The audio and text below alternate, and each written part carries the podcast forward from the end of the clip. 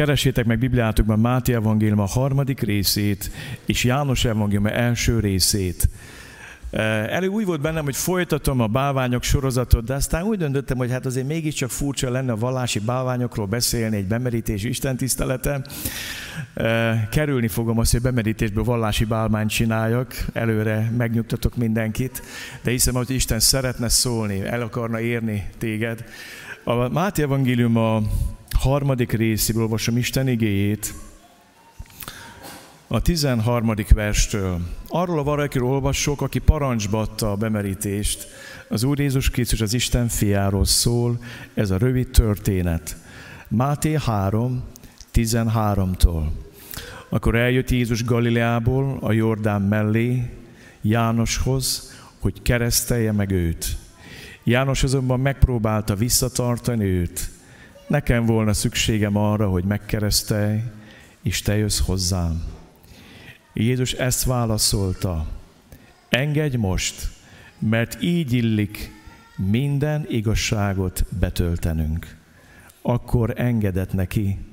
Amikor pedig Jézus megkeresztelkedett, azonnal kijött a vízből, és mi megnyílt az ég, és látta, hogy Isten lelke, mint egy galamb aláereszkedik, és őre ászáll. És íme hang hallatszott a mennyből: ez az én szeretett fiam, akiben gyönyörködöm. Nézzétek meg, hogy János miután bemerítette Jézust, mit történt, miután bemerítette őt. Ez a János evangéliuma 1. részében található, a 29. verstől. Így szól az ige. Másnap János látta, hogy Jézus hozzájön, és így szólt: íme az Isten báránya, aki elveszi a világ bűnét. Ő az, akiről én megmondtam, utánam jön egy férfi, aki nagyobb nálam, mert előbb volt, mint én. Én nem ismertem őt, de azért jöttem, és azért keresztelek vízzel, hogy ismerté legyen Izrael előtt. Így tett erről bizonyságot János: láttam, hogy a lélek leszáll az égből, mint egy galamb, és megnyugodott rajta. Én nem ismertem őt, de aki elküldött engem, hogy vízzel kereszteljek, ő mondta nekem: akire látod, hogy leszáll a lélek, és megnyugszik rajta, ő az, aki szent lelkkel keresztel. Én láttam, és bizonyságot tettem arról, hogy ő az Isten fia. Másnap ismét ott állt János két tanítványával együtt, és amikor megpillantotta Jézust, aki arra járt, így szólt: íme az Isten báránya. Ó Uram, kérlek, könyörülj rajtam. Jöjj, Szentlélek, illesd a számat, a szívemet, az elmémet. Kérlek, tégy szájkosarat a számra, hogy csak azt mondjam, amit mondani kell. Töröld ki mindazt a fejemből, a szívemből, ami felesleg. Szentlélek Isten, aki megírattad az evangéliumokat, jöjj és ihles minket, amikor olvassuk azt. Köszönöm azt, hogy Te vagy az, aki megnyitod a szíveket, hogy dolgozol bennem, és dolgozol mindannyiunkban, akik ebben a teremben vagyunk. Kérlek, jöjj, és munkálkodj köztünk. Amen. Szeretném mindenek előtt leszögezni azt, hogy mi ennek a mai istentiszteletnek a célja. Pontosabban azzal kezdem, hogy mi nem a célja ennek az istentiszteletnek. Nem baptista győzelmi tór. Nem arról szól, hogy tort ülnek a baptisták, mert végre meg tudták győzni szegény Rékát a bemerítés helyessége, biblikussága felől. És hát a Rékát megkeresztelték csecsemőként a katolikusok, aztán felnőtt fejjel megtért, megvallotta a hitét, megkeresztelték a reformátusok. Aztán feleségül vetőt egy baptista fiatalember, és most jönnek a baptisták, és még beismeritek. Hát ez már több a soknál, nem? Szerintes, mikor készültem, mondom: Úr Jézus, hogy lehet ebből jó kijön ebből a történetből? Mit kell ma prédikálni? Mit kell ma mondjak? Mert hát itt azt fogják mondani, az eretnekség a köbön. Hát jó, hogy három a magyar igazság, de hát... A bemerítés az mégis egy és megismételhetetlen, és lehet, hogy sokatokban ott van egy ilyen ellenszem, hogy na most akkor nagy győzelmi tort tartanak a baptisták. Hadd mondjam, hogy szó sincs erről. Rékát soha az életben nem próbáltam erről meggyőzni, majd el fogja mondani, hogy mit tett Isten az életében. Úgyhogy legyetek szabadok. A második, amiről szeretnék szólni, úgy hiszem ennek az istentisztnek sokkal inkább az a célja. Szeretnénk megünnepelni a Szentlélek szeretetteljes, csöndes munkáját, amit elvégzett Réka szívében. Nekem nem vesszőparipám a bemerítés. Én nem mondom azt, hogy bemerítésnek üdvözítő hatalma és ereje van. Nem. Azt sem mondjuk, hogy a bemerítés vize bármit is lemosna emberekről. Hiszük, hogy egy jelkép, egy szimbólum, amit Isten rendelt el egy szövetségnek a kiábrázolására és megpecsételésére. Inkább egy ünnep. Szeretnénk megünnepelni a Szentlélek munkáját, amit Réka szívében végez.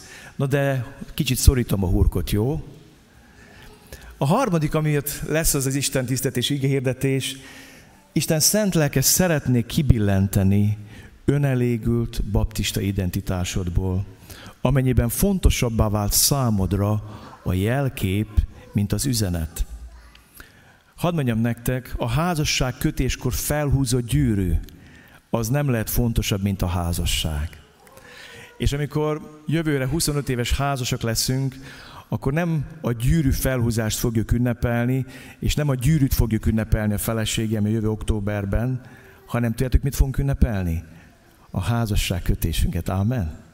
Tehát hadd mondjam nektek, a jelkép soha nem lett fontosabb, mint az üzenet, mint amit szimbolizál. Éppen ezért ki akar billenteni Isten azokat, akik ugyan hamis megnyugvásba vagytok, hogy hát ezért mi mégiscsak tudjuk a tutit. Mi azért mégiscsak a bibliai gyakorlat szerint élünk. És el kell mondjam nektek, hogy van egy ilyen kisegyházi felsőbbrendűség. Persze van népegyházi gők, hogy mi régiek vagyunk, sokan vagyunk, történelmek vagyunk, 1000 éves, 2000 éves, x 1000 éves múltunk van. Hát nyilván Jézus is magyar volt, tudjátok. De na, nemzetiek is vagyunk, nemzeti keresztjének. Nem. Van népegyházi gőg, de van kisegyházi gőg. És a kisegyházi gőg az mindig abban ringatja magát, hogy hát mi mégiscsak Isten szerinti módon gyakoroljuk. És hadd mondjam nektek, ez lehet egy bölcső, ami elringat minket, lehet egy pár nap fejünk alatt, hogy hát én bemerítkeztem, milyen jó, hogy Réka is bemerítkezik, nem? Isten szent lelke ki akar billenteni, és emlékeztetni akar téged arra, hogy mit vállalt, amikor bemerítkeztél. A harmadik céljának az Isten tiszteletnek, Isten szent lelke emlékeztetni akar a bemerítésed szellemi jelentőségére. És ez az emlékezésben Isten akar abban segíteni, hogy sokkal elkötelezebb tanítványa légy Jézusnak. Azt mondja Péter apostol, akiben pedig ezek nincsenek meg, az vak, rövidlátó, és elfeledkezett arról, hogy régi bűneiből megtisztult. Ezért tehát testvéreim, igyekezzetek még jobban megerősíteni elhivatásotokat és kiválasztásotokat. Hadd mondjam nektek, nagyon sok hívő tud rövidlátóvá, vakká válni, amikor megreked a hívőletben. Hiába merítkeztél be, ha nem követed napra készen Jézust. Erről majd fogok szólni. Ha nem életprogramod a bemerítés, akkor hiába volt a bemerítésed. Isten fel akar rázni, emlékeztetni akar, ki akar billenteni a hamis identitásodból, büszkeségedből. És még egy utolsó célt említek meg. Ha úgy vagy itt, hogy ezt a baptistáknak egy ilyen szektás ligolyoskodásnak látod, a bemerítést, annyira vágyom, hogy vedd észre ma azt, hogy ez nem az. Engedd, hogy a Szentlélek benned is elvégezze csöndes, meggyőző munkáját. Szeretném megalázni Isten előtt magam, mint baptista lelkipásztor, és kijelenteni azt, hogy én nem akarok senkit baptistává tenni. És szeretném megalázni magam, és kijelenteni azt, hogy arra vágy, mert a gyülekezetnek a tagjai az Úr Jézus tanítványai legyenek. És ma én téged az Isten ígének az alapján nem egy vallás, egy egyház követésére hívlak, hanem hívlak téged arra, hogy kövesd azt, aki az életét adta érted. Kövesd azt, aki az életét letette érted. És szeretném ezzel az alázattal hirdetni az ígét, minden vallásos alőr és büszkeség nélkül, megüresítve magam is kijelenteni azt, hogy ő az Úr, és az ő szava, az Isten ígéje, az mindeneket való tekintély, és megvizsgál minket, és engem is megvizsgált Isten ma hajnalba, és szólt hozzám, és ezt szeretném nektek továbbadni. Az első üzenet, amit szeretnék elmondani, hogy fontos, hogy ne csak a Biblia üzenetéhez legyél hűséges, hanem az üzenetet megtestesítő formákhoz is. A mi hitelődeinket azért bántották és üldözték, mert azt mondták, nem elég a tanításhoz hűnek lenni, nem elég a Biblia üzenetéhez hűnek lenni. Fontos az, hogy az üzenetet hordozó formákban is hűségesek legyünk Isten szavához. Hűségesek legyünk ahhoz, amit Isten ége tanít. Ezt úgy szeretném neked elmondani. A mi hitelődeinket sokakat mágán égettek el, sokakat pedig vízbe folytattak, azért, mert bemerítkeztek. Sokaknak azt mondták, hogy vízzel vétkezett, víz által halljon meg. És feltettem a kérdést, mitől váltott ki ez ekkora ellenszenved, haragot, gyűlöletet, hogy egyszerűen csak annyit akartak, hogy szeretnénk hűségesek lenni a formákhoz is. Nem a formákban bízunk, de a Biblia beszél egy formáról, akkor azt gyakoroljuk. És ezzel nem akarom lebecsülni és leértékelni más egyházok keresztségét, vagy keresztelési szokásait, de hadd mondjam azt, hogy tedd fel azt a kérdést, hogy nem fontos az, hogy az üzenethez és az üzenetet kifejező formához is hűséges légy. Ha bemerítés fejezi ki Jézus Krisztus halálát, temetését és feltámadását, akkor ez egy olyan forma, amit elrendelt az Úr Jézus parancsba, ezt gyakorolták az apostolok, a tanítványok, ezt tették, és azt mondott, hogy Uram, szeretnék a formában is hűséges lenni. Hadd szabadítson fel a szívedet, ha még mindig görcsölsz. Hollandiában legalább 17 fajta református felekezet létezik. Van egy nagyon különleges református egyház Hollandiában, a újra reformált reformátusok. Nekem ott van egy lelkész barátom, ismerősöm, aki hűséges szeretne lenni a Bibliához, és két dolgot csinál. Azt mondja, oké, gyerekkeresztség, de akkor minimum lássam, hogy meg van térve a szülő, újjában születve. Hát akkor az ő hite alapján fogadjuk be valamilyen módon a szövetségbe a gyermeket. Emiatt sokan haragusznak rá. És hadd mondjam nektek, a gyermekkeresztségnek egyetlen esetben van némi értelme, ha minimum a szülők tényleg Jézus követik, és felvállalják azt, hogy ők a szövetség, kegyelem szövetségében próbálják nevelni a gyermeket, majd még erre kitérek. De ez a kedves lelkipásztor barátom gyülekezetében van egy ilyen gyakorlat. Ha valaki azt mondja, hogy nekem lelkiismereti kérdés az, hogy a formához is hű legyek, és oda megy ez a lelkész, és azt mondja, hogy figyelj, Bibliában azt látom, hogy bemerítették az embereket, a tanítványok, és erre hívta Jézus a tanítványait, akkor ez a kedves kézbarátom kész őket bemeríteni. Nem csak azért, mert ez a neve, késznek hívják, mondjuk hollandul, bemeríti őket. Miért? Mert azt mondja, ha neked fontos, hogy ne csak az üzenethez legyél hű, hanem annak a megtestesítő formájához, ami azt kifejezi, akkor én kész vagyok ezt megtenni. És nagyon tetszik nekem ez a fajta szabadságok. Tehát fontos, hogy hű légy. És szeretném elmondani, meggyőződésem az, hogy a mi hitelődeink nem szektárs virtuskodásból csinálták ezt.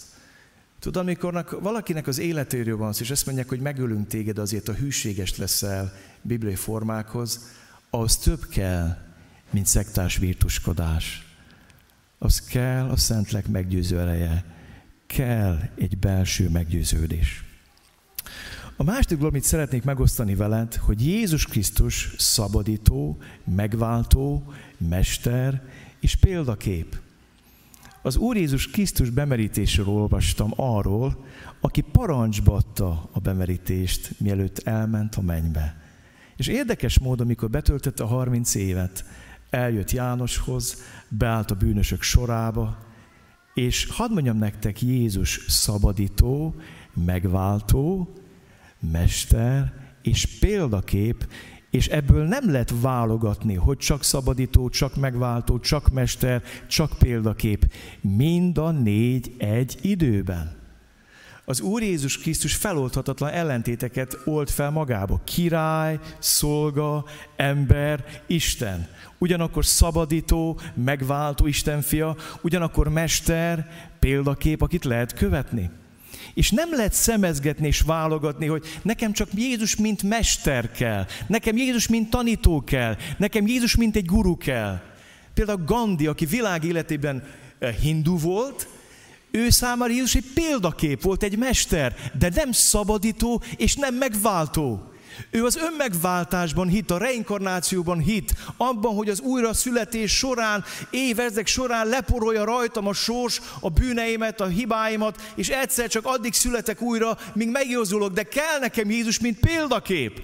És hadd mondjam nektek ma, hogy Jézus nem csak példakép, nem csak mester, de az is. Jézus mindenkinek szabadító és megváltó. És Gandhinak is ugyanannak a Jézusnak a kegyelmére, a kereszt áldozatára van szüksége, mint neked és nekem. Nem lehet azt mondani nekem csak, mint szabadító és megváltó kell, de nem akarom követni, mint mestert, mint tanítványa mesterét. És nem mondhatod azt sem, én követem, mint példaképemet az erőszakmentességben, a hegyi beszéd alapján lásd Gandhit, de nem hiszek az áldozatában, nem hiszek abban, hogy meghalt értem a kereszten, nekem ez nem kell. Ezek egymás kioltó tényezők, ha csak a felében hiszel, akkor erejét és értelmét veszíti számodra a Krisztus követésed. Jézus Krisztus szabadító és megváltó, ugyanakkor mester és tanító, akit tanítványként követünk.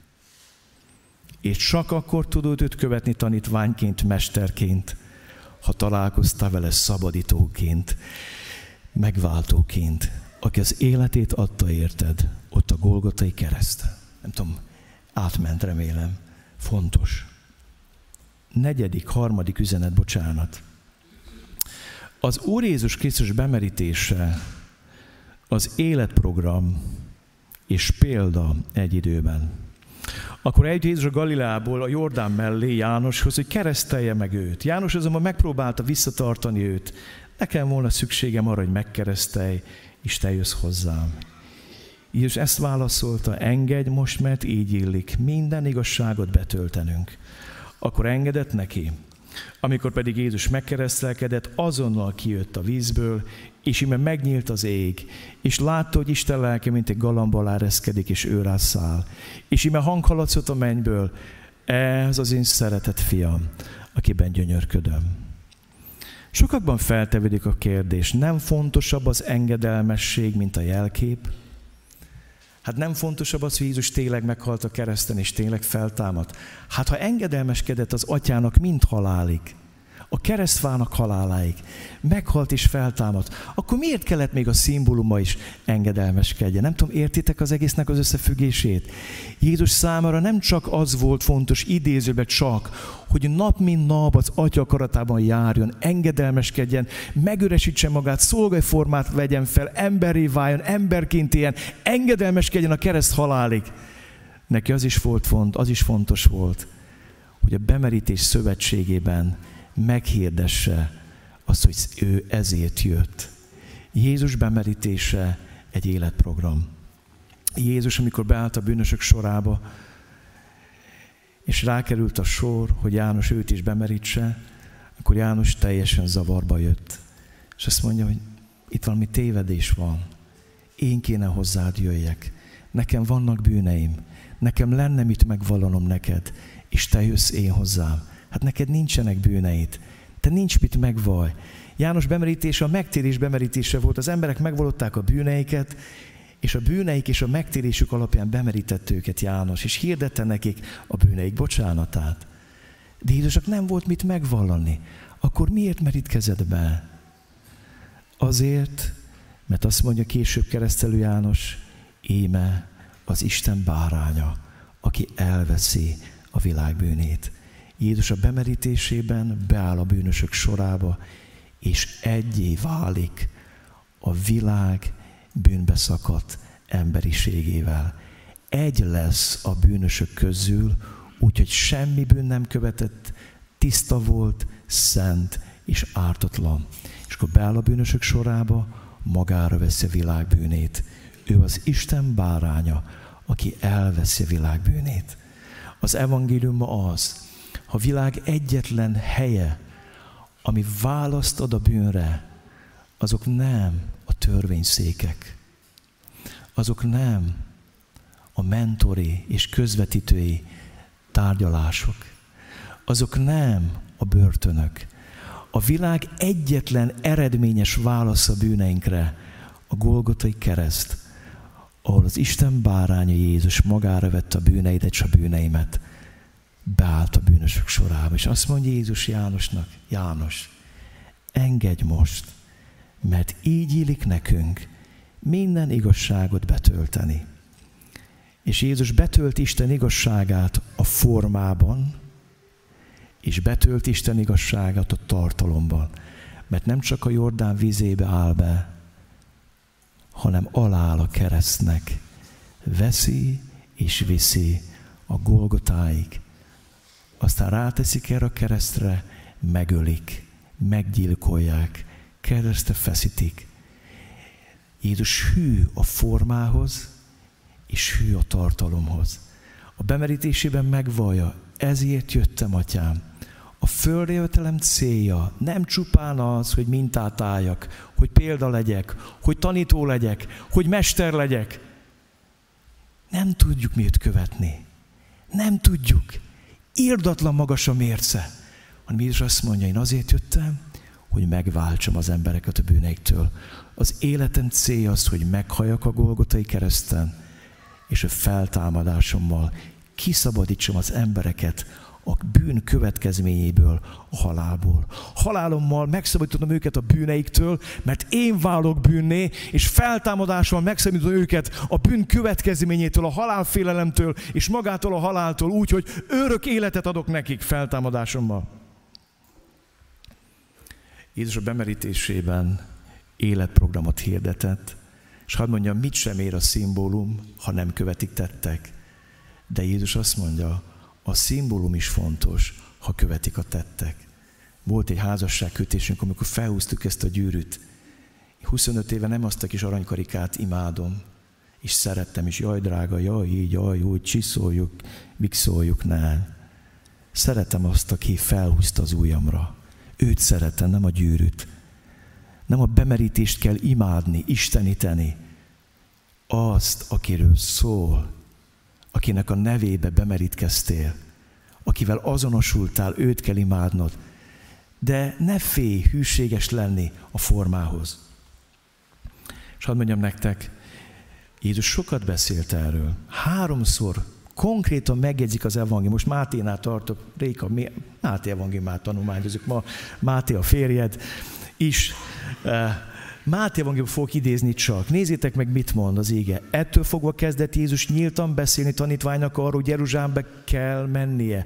Sokat kell szenvedni a vénektől, a főpapoktól, írástudóktól. Meg kell öletnie, de harmadnapon fel kell támadnia. Nem tudom, észrevette-e azt, hogy elhangzik 3-szor az a szó, hogy kell, kell, kell. Sokat kell szenvednie, meg kell öletnie, fel kell támadnia. Szükségszerű. Jézus ezt hirdette maga bemerítésében.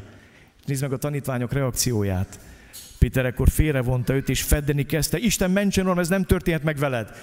Mikor Jézus először beszél, hogy gyerekek, tudjátok, mit jelent az, hogy bemerítkeztem, hogy példát hagytam nektek? Ez azt jelenti, hogy nekem meg kell halnom, szenvednem kell, fel kell támadnom. A tanítványok első reakció tiltakozás. Nem, szó se lehet. Ez nem lehet, nem történt meg veled. Nem értik. Tiltakoznak. És itt nem beszél Jézus a keresztről, csak arról, hogy szenvedni kell, meghalni kell, feltámadni kell. Másodjára is beszél arra, nézzétek meg itt egy kicsit másként. Amikor újra együtt voltak Galileában, így szólt hozzájuk Jézus: az emberfia emberek kezébe adatik, és megölik őt, de harmadnapon feltámad. Ekkor igen elszomorodtak. Az első reakció mi? Tiltakozás. Ez nem lehet. A második reakció mi? Ez tényleg komolyan gondolja, de nem értjük. És mit csinálnak? Elkezdenek szomorkodni. És gyertek, nézzétek meg a harmadik. Mikor harmadjára jelenti be Jézus a tanítványok, hogy meg fog halni, itt már elég konkrét. És nézzétek meg a reakciót. Amikor Jézus Jeruzsálembe készült felmenni, maga mellé vette külön a 12 tanítványt, és ütközben ezt mondta nekik, imi felmegyünk Jeruzsálembe. És most nézd meg, hogy mennyire pontosan fogalmaz is, halálpontosan. Az emberfiá átadatik a főpapoknak és írástudóknak. Halálra ítélik, és átadják a pogányoknak, hogy kigúnyolják, megkorbácsolják, és keresztre feszítsék. De harmadnapon feltámad. Lehet ennél konkrétabban beszélni? Itt már szó van korbácsról, keresztről, elítélésről, főpapokról, írástudókról, farizeusokról. Szó van a pogányokról, és tehát akkor megdöbbentő. Látszólag nincs reakció. Mikor Jézus ezt elmondja, akkor nagy a csönd. És a csönd után tudjátok, mi történik? Valami félelmetes dolog. A folytatásban azt olvassunk, hogy arról kezdtek-e vitatkozni, hogy ki a nagyobb. És bevonták még az anyukájukat is, Zebedeus fél, hogy anya, lobbizál már, menj oda Jézushoz, hát ha te anyai szíved meghatja őt, és bebiztosíts azt nekünk 2 miniszteri helyet, jobb és bal kezed felől. És Zebedeus anyja beáll a sorba, és lobbizik. Jézus arról beszél, hogy keresztre fogják feszíteni, meg fogják korbácsolni, halálra fogják ítélni, pogányok fogják megölni. És ők azt vitatkoznak, hogy ki a nagyobb. Tudjátok, van itt egy nagyon döbbenetes dolog. Totális ellentétes mozgásban vannak Jézus és a tanítványok. A tanítványok merre akarnak menni? Merre? Föl. Mind kapaszkodnának föl Jézus vállán. Nem tudom, hogy hova, de kapaszkodnának. Jézus pedig merre mozdul? Hát mind jön lefele. Ők arról vitatkoznak, hogy ki a nagyobb, ő meg arról beszél, hogy meg fog halni, hogy jól legyen lépni lejjebb, mert azt mondja Filippi, nem tekintette zsákmánynak egyedül Istennel, megüresítette magát, szolgai formát vett fel, emberekhez hasonló lett. Megalázta magát, és mit csinált? Jézus szeretne még egy utolsót lépni. Engedelmes volt meddig? A kereszt halálig. Jézus az utolsó nagy lépés előtt van, és konkrétumokat mond, hogy figyeljetek, ezért jöttem, a bemerítésem ezt jelenti, ez szimbolizálja, ezért jöttem, hogy meghalljak. Ő pedig hol tartanak? A legfelső fokon. No, most leszünk miniszterek? Most fog meghalni. Most leszünk miniszterek? Most fog meghalni. Értitek? Hadd kérdezzem meg, mit vált ki belőled Jézus szenvedése? Mi a válaszreakciód az ő áldozatára? Mit válaszolsz arra, hogy ő ezért jött? Hogy ennek meg kellett történnie? Tiltakozol? Szomorkodsz? Aztán teljes ellenállás? Meghalni akarsz? Jó, ki a nagyobb? Nem tudom, értitek? Vagy azt mondod, hogy követlek, Uram. Vagy azt mondod, hogy Uram, értem. És megyek az negyedik gondolatra, amit nagyon fontosnak tartok. Jézus a bemerítésről a tanítványság kontextusában beszélt. Jézus pedig hozzájuk lépett, és így szólt. Nekem adatott minden hatalom, mennyen és földön. Menjetek el tehát, tegyetek tanítványá minden népet, bemerítve őket az Atyának, a Fiúnak és a Szentléleknek nevében. Tanítva őket, hogy megtartsák mindazt, amit én parancsoltam nektek, és íme én veletek vagyok minden napon a világ végezetéig. Kedveseim, van egy félelmem, hogy mi itt veszítettük el a keresztség, a bemerítés szimbólumának az erejét. Az Úr Jézus Krisztus a bemerítés sohasem az egyház tagsághoz kötötte, hanem a tanítványsághoz kötötte. Amikor ő parancsba adta a bemerítést mennymenet előtt, még az egyház nem volt sehol, csak rá 40 napra született meg pünköskor az egyház. Bocsánat, rosszul mondtam, rá 10 napra, igen, rá 10 napra, 10 nap múlva töltetett ki a Szentlélek. És nagyon érdekes, hogy Jézus a tanítványsághoz köti a bemerítés jelentőségét, mi pedig az egyháztagsághoz. És ezért van a sok vita. Mi egyháztagságról beszélünk, és vitatkozunk egyik vagy másik egyház keresztelési formájáról, és ebben mindig van egy vallási büszkeség. És valljuk meg bűnbánat, hogy nekünk is van ilyenünk. Tehát én ma nem úgy beszélek erről, hogy mi kivétel vagyunk ezzel. Létezik vallási büszkeség.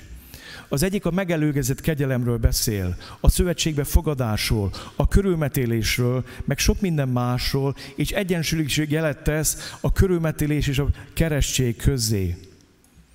A másik pedig az én hitem fontosságáról beszél, a kegyelem szövetségre adott válaszomról. Az egyikben azon van az hangsúly, hogy mit tett ő értem, a másikban azon van a hangsúly, hogy én mit válaszolok erre. Mert ezért mondjuk, hogy hitvaló bemerítés. Ő 2000 éve meghalt, én ezt elhittem, a számmal megvallottam, és életprogrammá tettem azt, amit ő értetett a golgotai kereszten. Ezt jelenti. És az a baj, hogy mi csináltunk egyházi tagsági kérdést valamiből, ami sokkal, de sokkal többről szól. Tudjátok, miről beszél? A tanítványságról.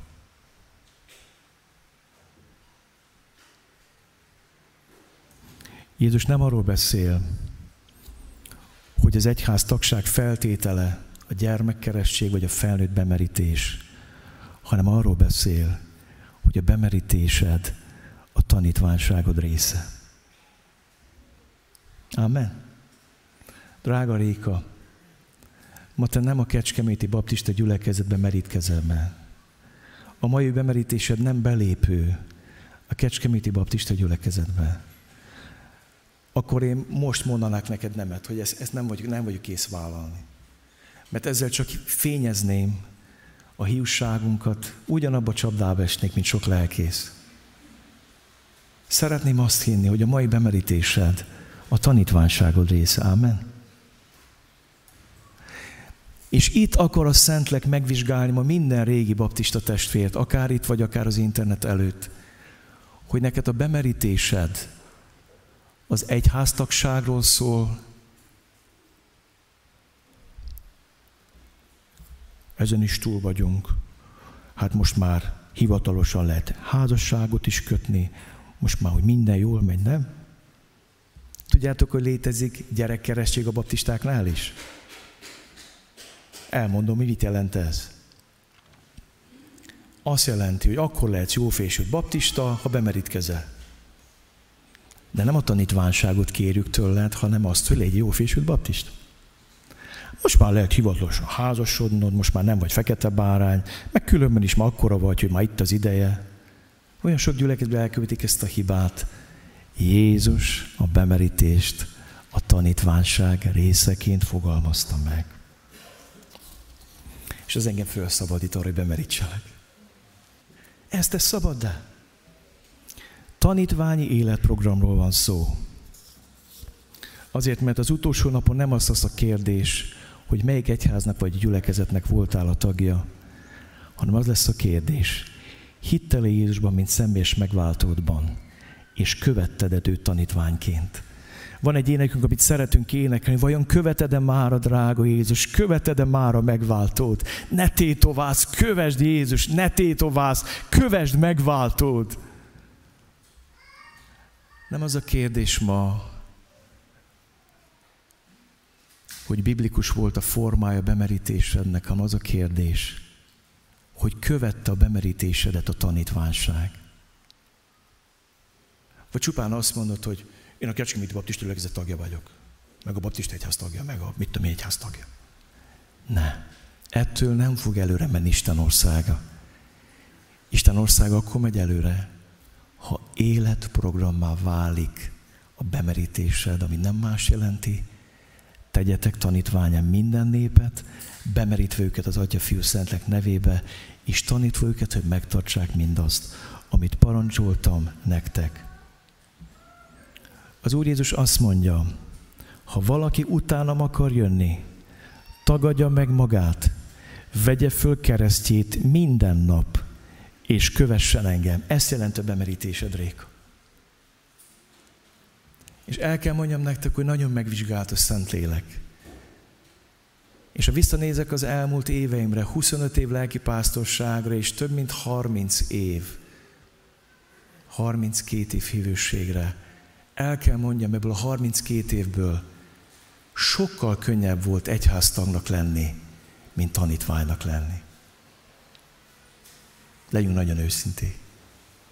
Az mindig könnyebb egy egyház elvárásainak eleget tenni, mint azt mondani, hogy minden nap meghalok Jézusnak, Jézussal együtt, és őt követem tanítványként. Nem tudom, érted? Éppen ezért ma téged nem arra hív a Szentlélek, hogy végre érts egyet a baptista hitvallással, hanem arra hív, hogy felismerd Jézust, az Isten bárányát, aki elveszi és hordozza a világ bűnét. És akkor ezt hallod, mondd az: Úr Jézus, te vagy az egyedül reménységem. Te vagy az egyetlen, aki el tud venni a bűneimet. Te vagy a szabadítóm, te vagy a megváltóm. Éppen ezért te leszel a példaképem.